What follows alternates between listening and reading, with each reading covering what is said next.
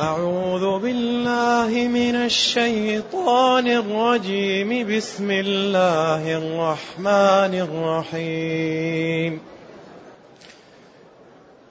وإن يريدوا خيانتك فقد خانوا الله من قبل فأمكن منهم. والله عليم حكيم.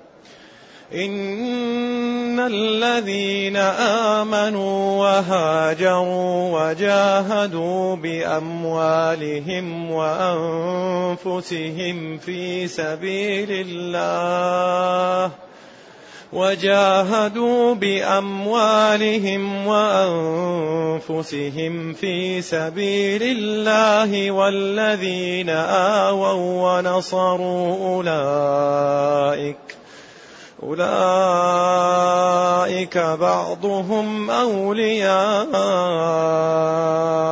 بعض. والذين آمنوا ولم يهاجروا ما لكم من ولايتهم من شيء حتى يهاجروا. وإن استنصروكم في الدين فعليكم النصر إلا على قوم بينكم وبينهم ميثاق. والله بما تعملون بصير. والذين كفروا بعضهم أولياء بعض. إلا تفعلوه تكن فتنة في الأرض وفساد كبير. والذين آمنوا وهاجروا وجاهدوا في سبيل الله والذين آووا ونصروا أولئك أولئك هم المؤمنون حقا. لهم مغفرة ورزق كريم. والذين آمنوا من بعد وهاجروا وجاهدوا معكم فأولئك منكم. وأولو الأرحام بعضهم أولى ببعض في كتاب الله. إن الله بكل شيء عليم. بارك الله فيك. الحمد لله الذي أنزل إلينا أشمل الكتاب وأرسل إلينا أفضل الرسل وجعلنا خير أمة أخرجت للناس. فله الحمد وله الشكر على هذه النعم العظيمة والآلاء الجسيمة.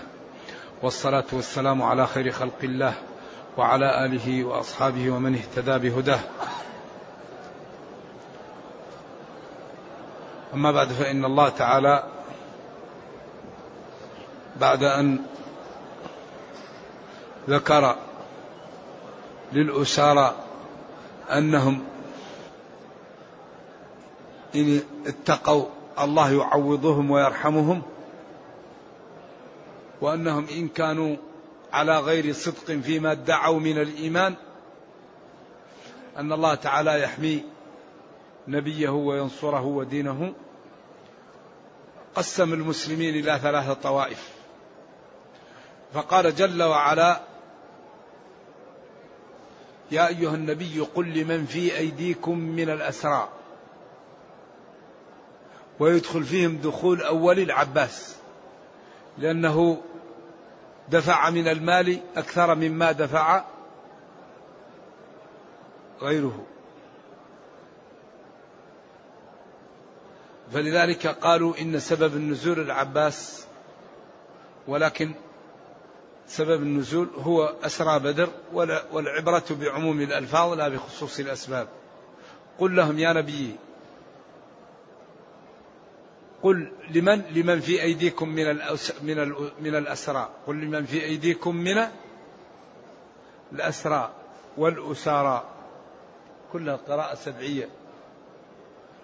جمع أسير والأسير مشتق من الأسر والأسر جلد البعير الذي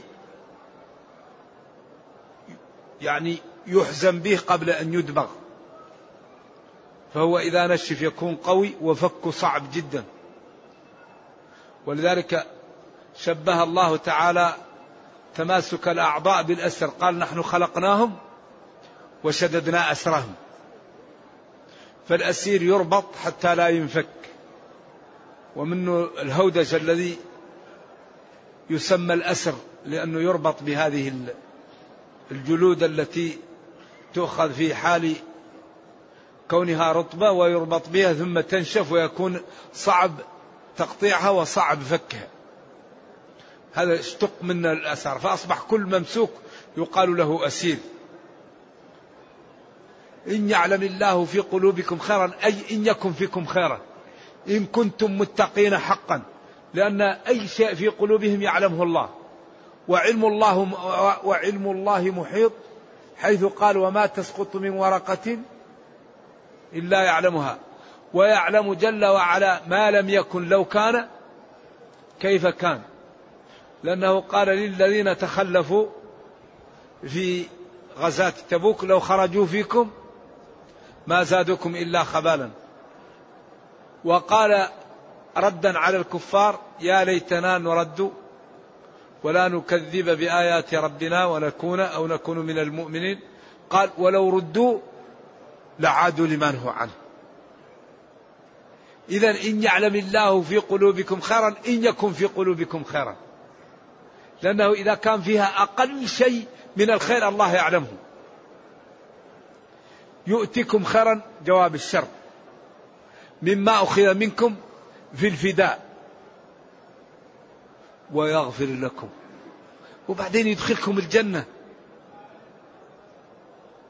قيل إن العباس لما جاء مال من البحرين كثير وهو أكثر مال جاء قال له النبي صلى الله عليه وسلم شيل في ثوبك. فشال فشال شال. لما أراد أن يقوم لم يستطع. قال شوف لي من يحمل معايا؟ قال له لا تحمل الحالة. قال له طيب هل أنت معي؟ قال له لا أنت لحالك تحمل. فنزل شيء من الذهب وبعدين رفعوا وبدأ النبي ينظره حتى غاب يتعجب كيف حتى غاب عنه وهو يمشي. رضي الله عن العباس وصلى الله وسلم على نبيه. وكان العباس يقول أما هذه فتحققت ونحن ننتظر الأخرى. إن يعلم الله في قلوبكم خيرا يؤتكم خيرا وهو المال. إن يعلم الله في قلوبكم خيرا أي إيمانا وتقا يؤتكم خيرا يعني أفضل أخير مما أخذ منكم وهو المال.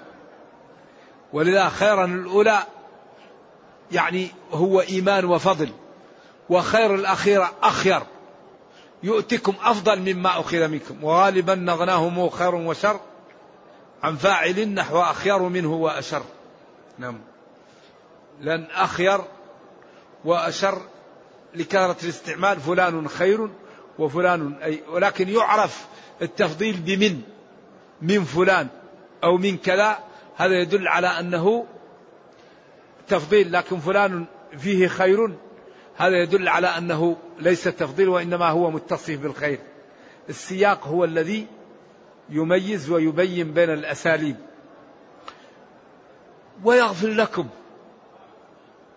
والله جل وعلا غفور رحيم. غفور. كثير المغفرة وكثير الرحمة. لأن هذه صيغة مبالغة. فعول وفعيل من صيغ المبالغة. وربنا جل وعلا دائما يختم مقاطع الآيات بهذا. ما دام الله غفور كثير المغفرة ورحيم بخلقه. لو اتبعوا أمره واجتنبوا نهيه سيغفرهم ويرحمهم ويعطيهم ما يريدون.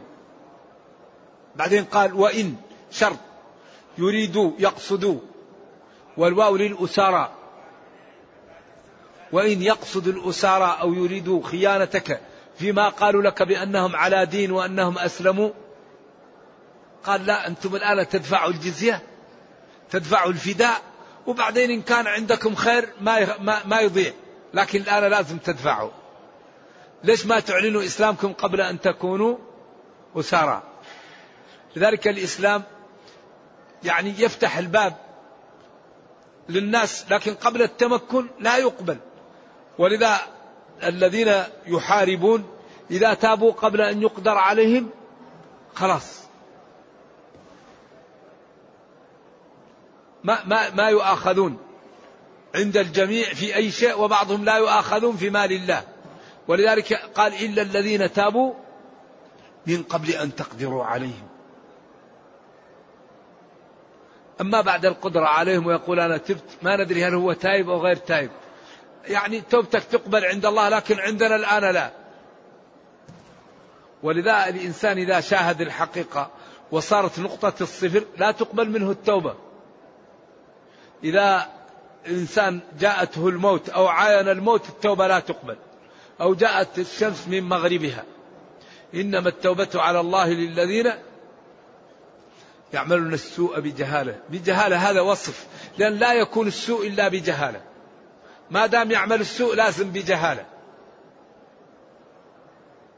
ثم يتوبون من قريب أي قبل الموت. لأن الموت قريب يتوبون من قريب قبل الموت. فأولئك يتوب الله عليهم وكان الله عليما حكيما. عليما بنيات خلقه حكيما في تشريعه. وليست التوبة للذين يعملون السيئات. يغرق مثل فرعون. قال أنا ربكم الأعلى. ما علمت لكم من إله غيره. ما علمت لكم من إله غيري. أمن خير من هذا الذي هو مهين ولا يكاد يبين؟ وبعدين حتى إذا حضر أحدهم الموت قال إني تبت الآن. قال ولذلك فرعون لما أدركه الغرق ماذا قال؟ قال آمنت أنه لا إله إلا الذي آمنت به بنو إسرائيل وأنا من المسلمين. فأجابه ربه وقال له الآن وقد عصيت قبل وكنت من المفسدين. لا يقبل. أو يموت وهو كافر. حتى إذا حضر أحدهم الموت قال إني تبت الآن ولا الذين يموتون وهم كفار. يوم يأتي بعض آيات ربك. لا ينفع نفسا إيمانها لم تكن آمنت من قبل. إذا ينبغي للمسلم أن يبادر بالتوبة. قبل الغرغرة أو قبل الموت أو قبل طلوع الشمس من مغربها. يبادر بالتوبة. والتوبة هذه أمرها عجيب. تمسح. التوبة النصوح ما تترك على الإنسان أي ذنب. تتوب ولو فعلت كل الذنوب. الله يغفر الذنوب جميعا. إذا الله يقول وأنيبوا إلى ربكم وأسلموا له من قبل أن يأتيكم العذاب. كان نبينا صلى الله عليه وسلم اللهم اغفر لي. يعني في المجلس الواحد سبعين مرة مئة مرة رب اغفر لي. استغفر الله وأتوب إليه.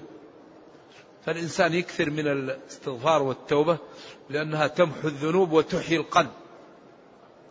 إذا يقول إن يعلم الله يعني وإن يريدوا أن يخدعوك فإن حسبك الله. لا هنا يقول إيش الآية؟ وإن يريدوا خيانتك.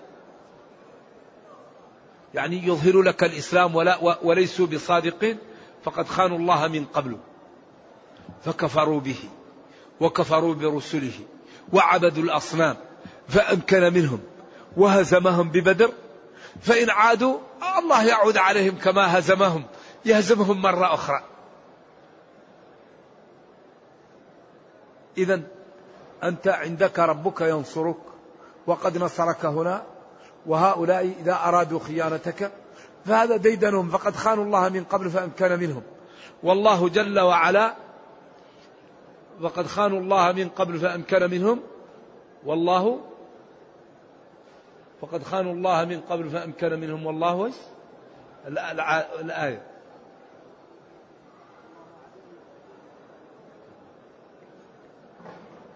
فقد خانوا الله من قبل فأمكن منهم والله عليم حكيم. إذا إذا أراد أسارى بدر أن يخدعوك والخداع هو إظهار أمر وخلاف باطنه مما فيه شر. يظهر الخير وهو يبطل غيره. ولذلك المنافقون يخادعون الله وهو خادعهم بأنه يقبل منهم ما أظهروا فإذا جاءوا يوم القيامة وأعطوا نور ظنوا أنهم على الحق فذهب بنور وقيل لهم اذهبوا. ولذا من خدعك فانخدعت له فقد خدعته والحرب خدعه. والله عليم حكيم أي عليم بنياتهم حكيم بتشريعاته. ثم بين أن المسلمين ثلاثة أصناف.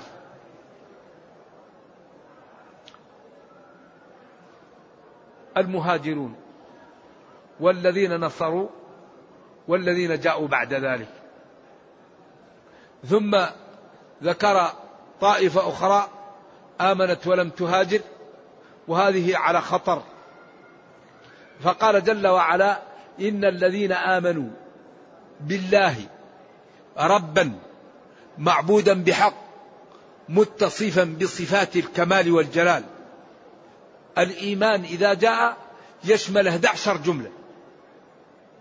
الإيمان بالله وملائكته وكتبه ورسله واليوم الآخر وبالقدر خيره وشره. والإيمان بالله ورسوله وأن تشهد وتقيم الصلاة وتؤتي الزكاة وتصوم رمضان وتحج البيت. إذا إذا جاء الإيمان يشمل 11 جملة أركان الإسلام الخمسة وأركان الإيمان الستة. إذا إن الذين آمنوا وهاجروا الهجر هو الترك. والهجر هو ترك يقول فلان هاجر. يعني معناته سافر من البلد الذي كان فيه وذهب إلى بلاد آخر. إذا هاجروا أوطانهم لأجل دينهم إما لإعلاء كلمة الله أو, لت... أو ليتمكنوا من عبادة الله.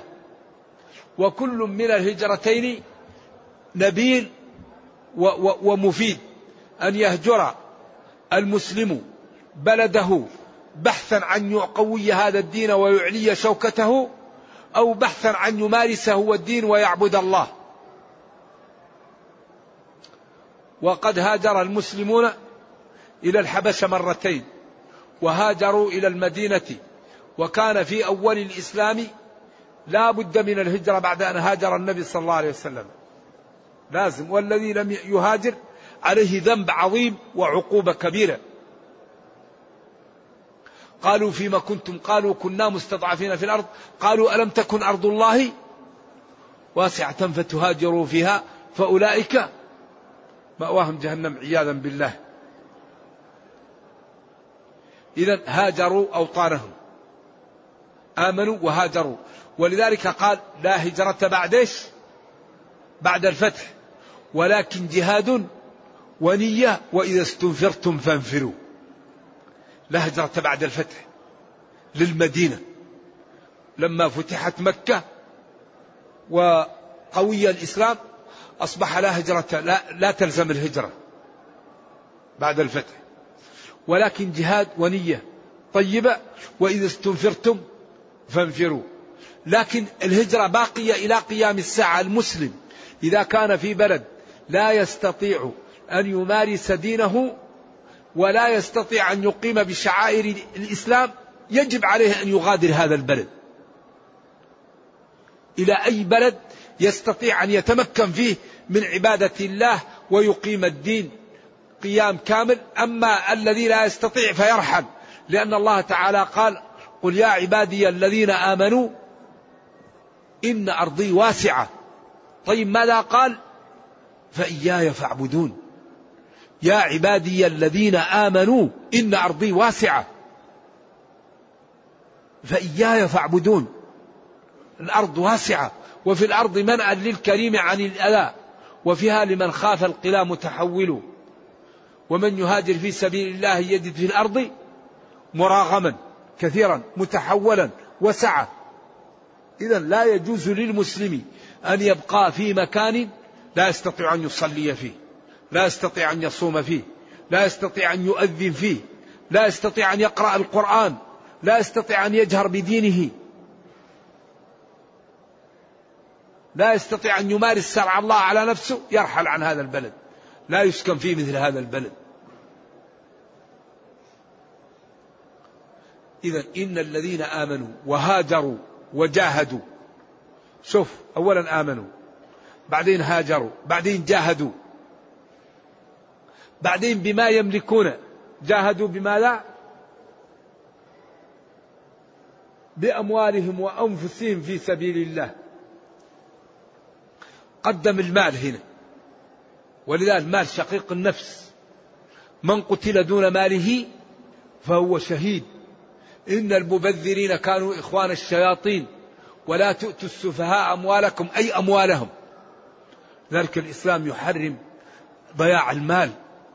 ويأمر بالاهتمام به وأن لا يصرف إلا في مصارفه يحرم الإنسان على الإنسان أن يضع المال في الحرام أو أن يبذره أو أن يضيعه لأن المال به تبنى المساجد وبه تبنى المدارس وبه تعالج المرضى وبه ينفق على طلاب العلم وبه تحصن الثغور.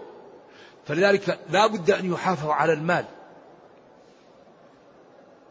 إن الذين آمنوا وهاجروا وجاهدوا بأموالهم وأنفسهم في سبيل الله.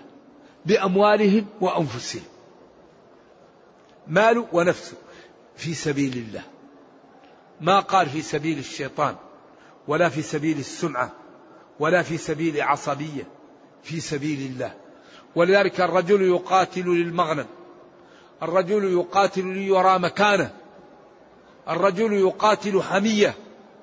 قال من قاتل لتكون كلمة الله هي العليا فهو في سبيل الله. ومن قاتل عن المستضعفين فهو في سبيل الله. ومن قاتل عن عرضه فهو في سبيل الله. ومن قاتل عن ماله فهو في سبيل الله. ومن قاتل عن دينه فهو في سبيل الله. وما لكم لا تقاتلون في سبيل الله والمستضعفين من الرجال والنساء والولدان. أيوة في سبيل هذا لأنه من سبيل الله. ثم يقول إن الذين آمنوا وهاجروا وجاهدوا بأموالهم وأنفسهم في سبيل الله والذين آووا ونصروا أولئك بعضهم أولياء بعض. والذين آووا آواه إذا احتواه وضمه إليه ونصره عزره وقواه ودفع عنه الشر وأصبح يعني ردءا ودفئا له مما يصله. آووا ونصروا أولئك بعضهم أولياء بعض. أولئك.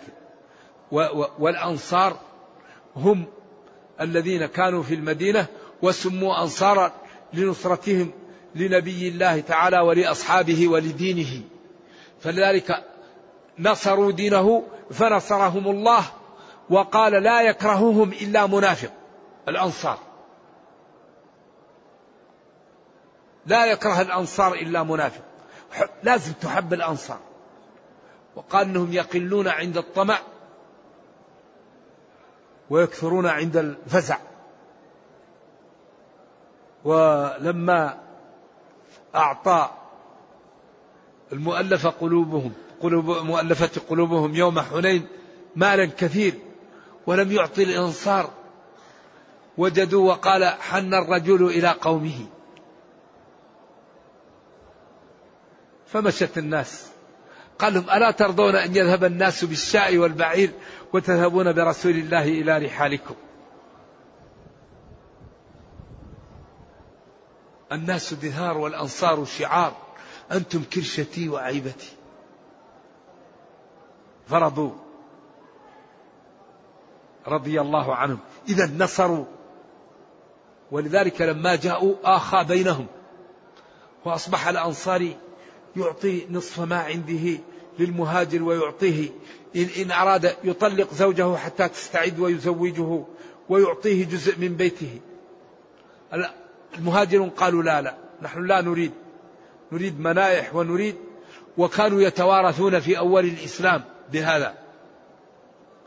لا واحد يقول دلوني على السوق الثاني يقول لا نريد سلف. حتى قام وجاءت الفتوح واستغنى المهاجرون بما أعطاهم الله من الغنائم. ولذلك لما أرادت الأنصار أن تشتغل بمالها بعد كثرة الفتوح قال ولا تلقوا بأيديكم إلى التهلكة. لما استدل بها أحد الجيش على أن واحد رمى بنفسه عليش على قال فينا نحن معاشر الأنصار. لما كثر الفتح قلنا نشتغل في أموالنا ونشتغل بالزراعة. قال وأنفقوا في سبيل الله ولا ولا تلقوا بأيديكم إلى التهلكة في سبيل الله ولا تلقوا بأيديكم إلى التهلكة. يعني لا تتركوا الجهاد وتجلسوا للزرع لأن هذا هو التهلكة. أبو أيوب قال فينا نزلت. إذا هؤلاء كانت لهم صفات عظيمة. إذا الصفقة التي قال الله إنه اشترى بها الجنة هم نفذوها. قال إن الله اشترى من المؤمنين ماذا؟ أنفسهم وأموالهم. بأن لهم الجنة. هم قال آمنوا وهاجروا وجاهدوا بأموالهم وأنفسهم. والهجرة صعبة جدا. يعني ما يوجد شيء أصعب من الذهاب من الأوطان. نقل فؤادك حيث شئت من الهوى. ما الحب إلا للحبيب الأولي. كم منزل في الأرض يألفه الفتى وحنينه أبدا لأول منزل. لذلك أعاذنا الله وإياكم من الفواحش الزاني. قال اجلدوهم. يعني مئة جلدة وبعدين إيش؟ التغريب. يبعد عن بلده حتى يذوق طعم البعد. لذلك الهجرة يعني تثقل وتجعل الإنسان يعني يكون أجره كثير.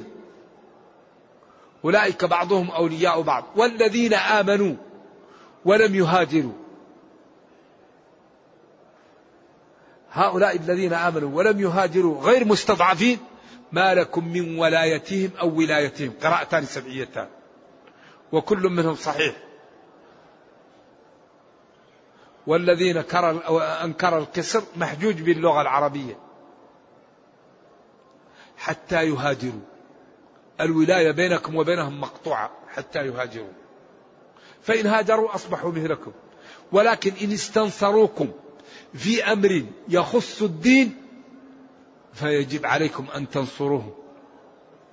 لا لا في أمر يخص الدنيا أو يخص عصبية أو يخص أمورا لا علاقة لها بالدين. فعليكم النصر إلا إذا طلبوا النصر على قوم بينكم وبينهم عهد ولم ينقضوه. لا على قوم بينكم وبينهم ميثاق. فهؤلاء لا تنصروهم. ولا تتدخلوا بينهم لأنكم بينكم وبينهم عهد وهؤلاء علاقتكم بهم ضعيفة لعدم الهجرة لوجوبها عليهم. إذا هذا الدين مبني على أسس وقواعد واضحة ومتينة. فحري بنا أن نفهمها وأن نعمل بها لننفع الإسلام وننتفع به.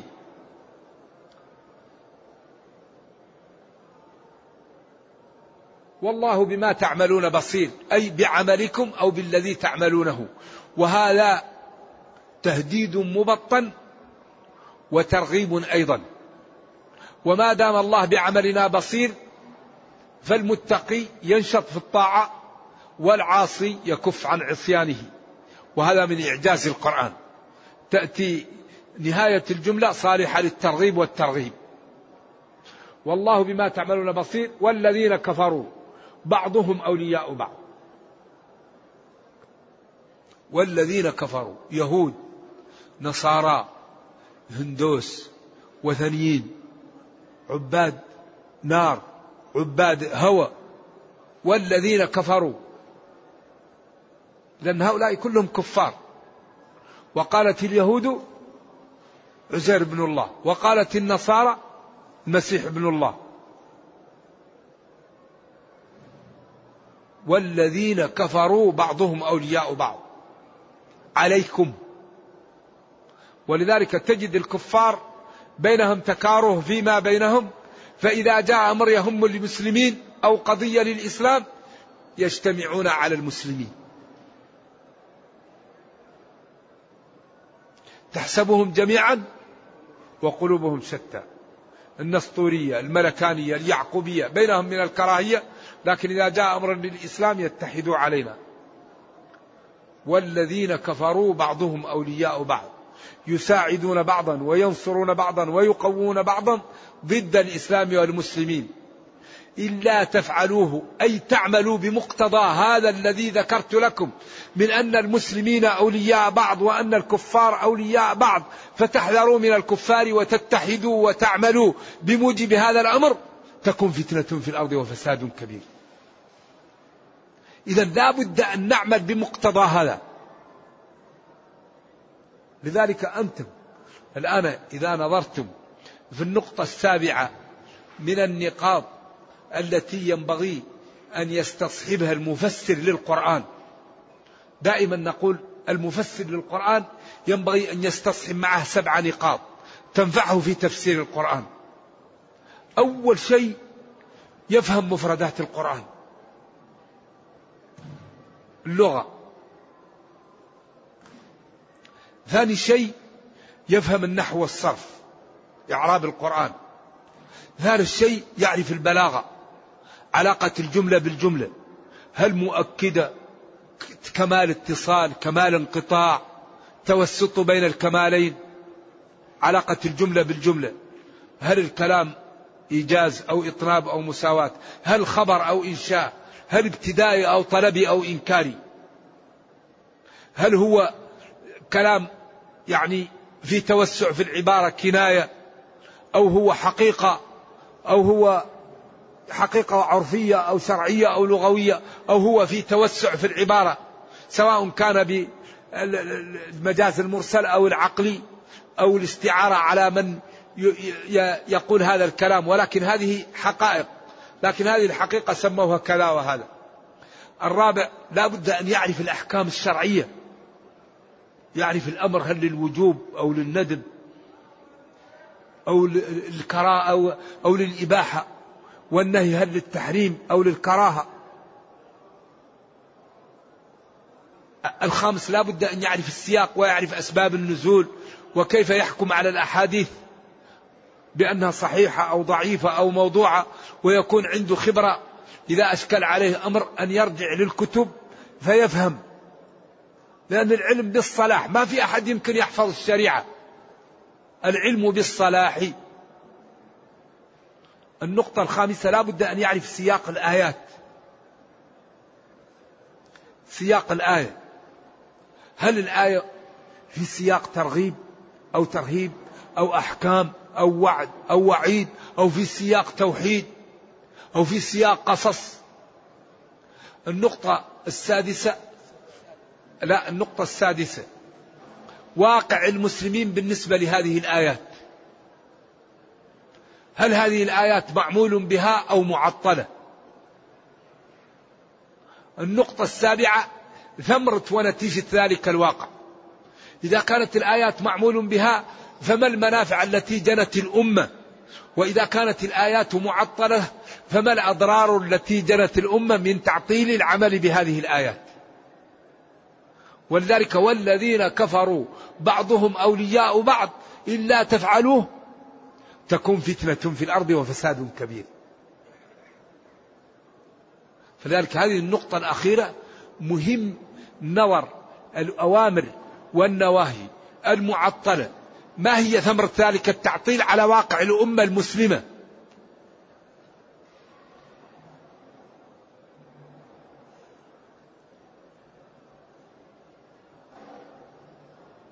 إذا إلا تفعلوا أن تتحدوا وتتعاونوا ويكون بعضكم أولياء بعض وتنصرون بعضا وتحذروا من الكفار وتعلموا أنهم يد عليكم إلا تعملوا بمقتضى هذا تكون فتنة في الأرض.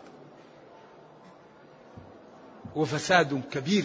وأي فتنة أعظم من أن يكون أهل الإسلام مستضعفين في الأرض. يتسلط عليهم من؟ الكفار. أي فتنة أكبر من أن يكون الكفار يملكون القوة والاستعلاء والمسلمون ضعفه. إلا تفعلوه تكن فتنة في الأرض. ولذلك الآيات السابقة أعدوا ولا تنازعوا فتفشل. أعدوا. إلا تفعلوه تعاونوا. بعضهم أولياء بعض. والذين كفروا بعضهم أولياء بعض. والذين آمنوا وهاجروا وجاهدوا بأموالهم وأنفسهم والذين آووا ونصروا أولئك بعضهم أولياء بعض. لا غيرهم من الكفار يكون معهم. إذا هذه الآيات توضح لنا كيف يكون الإنقاذ. الأمة المسلمة تسلط عليها أعداؤها. أموال كثيرة ونفوس كثيرة وأراضي كثيرة. لكن القيام بالأسباب ضعيف. الاهتمام بالتعاون ضعيف. الاهتمام بالاستشارة ناقص. البذل للإبداع وللعلم ناقص. إذا في جوانب الأمة المسلمة لم تأخذ بها بالأسباب الكافية. فهذا قوضنا. وأعداؤنا سبقونا بالعمل بالتخطيط بالمتابعة بالتمرين بالاستشارة. أمورهم يطرحوها على طاولة المفاوضات حتى تنضج. بعدين يبقى الأمر واضح. المسلمون إذا قلت الواحد يا أخي هذا غلط غضب عليك وهجرك. بدل من يقول لك جزاك الله خير. يغضب. ما نتحمل. كثير منا لا يتحمل النصح. والدين ما لا؟ النصيحة. الدين النصيحة. قلنا لمن؟ لله ولكتابه ولرسوله ولأئمة المسلمين وعامتهم. الإنسان إذا كان على خطأ قلت له صح هذا ما يجوز. ذلك لا بد أن ننصح بعض وأن نتعاون على أن تكون الأمة المسلمة في المكان اللائق بها. نحن عندنا ماسكين يدين المفاتيح. لذلك أكبر ما يضعف الأمة هو عدم القيام بالأسباب. كيف كيف الكفار صاروا أقوياء؟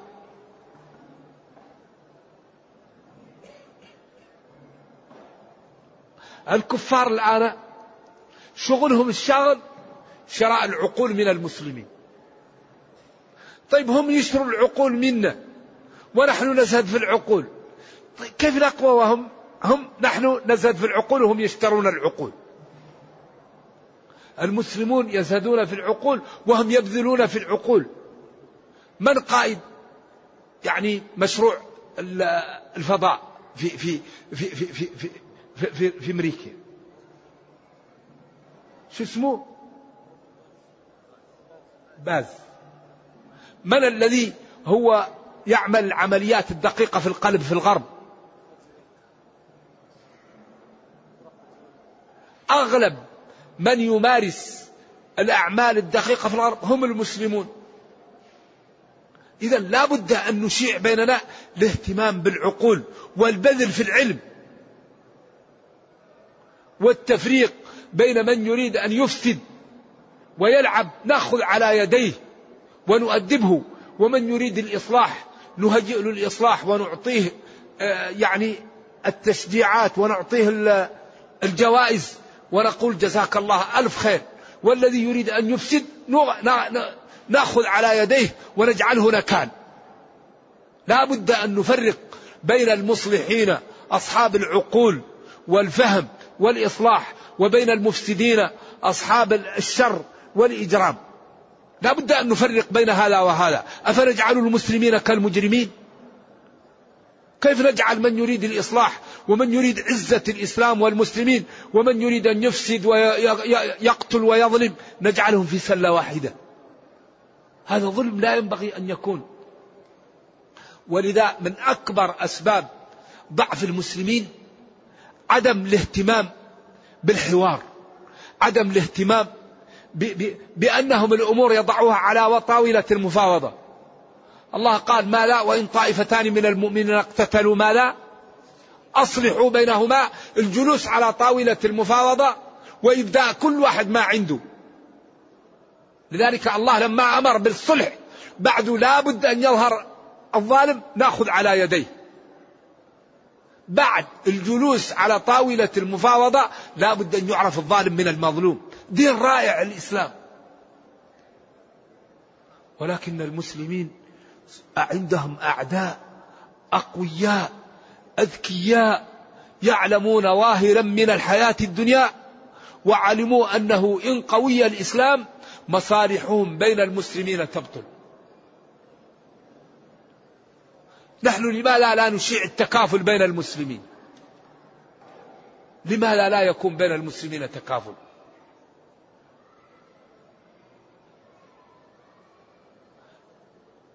يعني الآن لو تكافل المسلمون لرأيت العجب لكن أعداءنا ما يريدون نتكافل.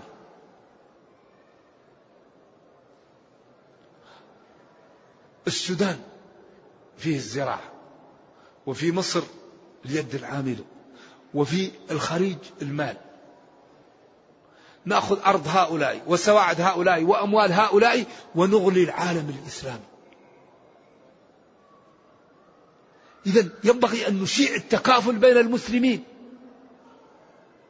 لكن أعداؤنا أقوياء يخططوا أعداؤنا يخططون لا يريدون أن يكون المسلمون أيوه في قوة أهم شيء ضعف المسلمين. إذا لا يسمح لبلد مسلم أن يكون عنده قوة ردع. لكن اليهود يسمح لها. فرنسا يسمح لها. بريطانيا يسمح لها.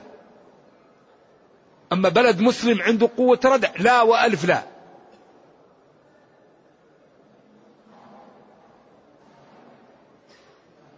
هم السوق الأوروبية. ألمانيا وفرنسا بينهم من الإحن والفتن والتنافس ما لا يعلمه إلا الله. وجدوا من, من ظاهر الحياة الدنيا أنهم لا يمكن تكون لهم قوة إلا بما لا إلا بالتنازل إلا بالتفاهم. والمسلمون كل دولة جار الدولة بينهم مشاكل الحدود. يعملوا السوق وعملوا أشياء. المسلمون ما الذي عملوا؟ ما الذي أنتج المسلمون؟ السبب ما هو؟ عدم القيام بالأسباب. الدنيا ما تعطيك إلا أعطيتها. أوفوا بعهدي أوفي بعهدكم. إذا يجب علينا أن نقوم بالأسباب حتى ننال المسببات. ويجب علينا أن ندفع الثمن حتى نأخذ المهمل. ومن أنفع ما ينبغي أن نشيعه الآن هو إيجاد المحاضرة محاضرة. ندوة. لماذا المسلمون ضعاف والكفار أقوياء؟ ندوة. ورا ندوة ورا ندوة. حتى ينجلي. لماذا المسلمون يختلفون والكفار يتحدون؟ ندوة. لماذا المسلمون يزهدون في العقول والكفار يرغبون في العقول؟ ندوة. لماذا الكفار يهتمون بالاستشارة والمسلمون لا يهتمون بالاستشارة. ندوة. الندوات واللقاءات والمفاهمة وتشجيع أصحاب العقول المنتجة وإعطائهم المجال للإنتاج والانتباه من المفسدين. ومن يريد أن يوقع بالبلد فيجعل نكال لغيره كما قال فشرد بهم من خلفهم. هذا الدين دين الإسلام دين رائع. لذلك لا يقاوم إلا بما يحاول الكفار أن يفعلوا لنا. نشغل بالأطباق. الذي يقال له. إيش الدش؟ ما أدري يجمع على ماذا. هل دشوش أو دشات؟ هذه الدشوش اللي بعضها إذا رآها الشيطان قال لأصحابها اتقوا الله. أيوه. إذا رآها المسلم يجلس يبكي. كيف المسلمين يعرضوا هذا لأبنائهم وبناتهم؟ العهر والعري والفجور. يعني أشياء والله تقزز المسلم. وبعدين الشباب بعد العصر يلعبون وبعد العشاء يأكلون وبعد الفجر ينامون ويلعبون ويأكلون وينامون. فإذا هو الشاب عنده 27 سنة 30 سنة لم يحفظ متنا ولم يأخذ شهادة ولم يكن عنده مهنة. وفي النهاية ينفق عليه بعض أسرته. لأن كثير من شبابنا لا يزرع فيه الفضيلة لا يزرع فيه الاهتمام بمعاني النبل وبمعاني يعني جمال الإسلام وأن المسلم يجب أن يكون قائم على الآخرين لا يكون عالة. المسلم لا يكون عالة. المسلم ينفق على الضعاف من المسلمين لكن المؤمن القوي خير. وأحب إلى الله. عمر لما رأى شابا ضحى في المسجد نهره قال لم تجلس هنا؟ قال من ينفق عليه؟ قالوا أخوه. قال أخوه أحسن منه. قال الفقهاء من جلس في المسجد ضحى فقد ألحف في السؤال. ضحى وقت العمل. ينبغي المسلم أن يشتغل ما يجلس. يشتغل وقل اعملوا. اعملوا تعاونوا. إذا ما وجدت عمل يا أخي قم صلي أقرأ استغفر ساعد شخص. الإسلام دين رائع الحقيقة. ولكن أعداءنا شغلهم الشاغل ويخطوا أن يكون عندنا إسلام لا ينتج. انتبهوا وأي إنسان الآن يريد أن يكون الإسلام في مكانته يحاول أعداؤنا أن يوقعوا به. ولكن الله تعالى غالب على أمره. هذا الدين سيقوم وسينتشر وسيعزه الله بعز عزيز أو ذل ذليل. بس نحن ينبغي لكل واحد منا أن يقوم بما يستطيع. المهم أن نقوم بما نستطيع. إلا تفعلوه تكون فتنة في الأرض وفساد, وفساد كبير. والذين آمنوا وهاجروا وجاهدوا في سبيل الله والذين آووا ونصروا أولئك هم المؤمنون حقا. لا الذين آمنوا ولم يهاجروا ولا الذين آمنوا وكذبوا كالمنافقين. إذا هذا فيه غمز في غيرهم من الطوائف التي لم تصل لهذه المرحلة. هؤلاء هم المؤمنون حق. الذين خرجوا بأنفسهم والذين بذلوا من من أموالهم. ومن بيوتهم لإخوانهم. لهم من الله تعالى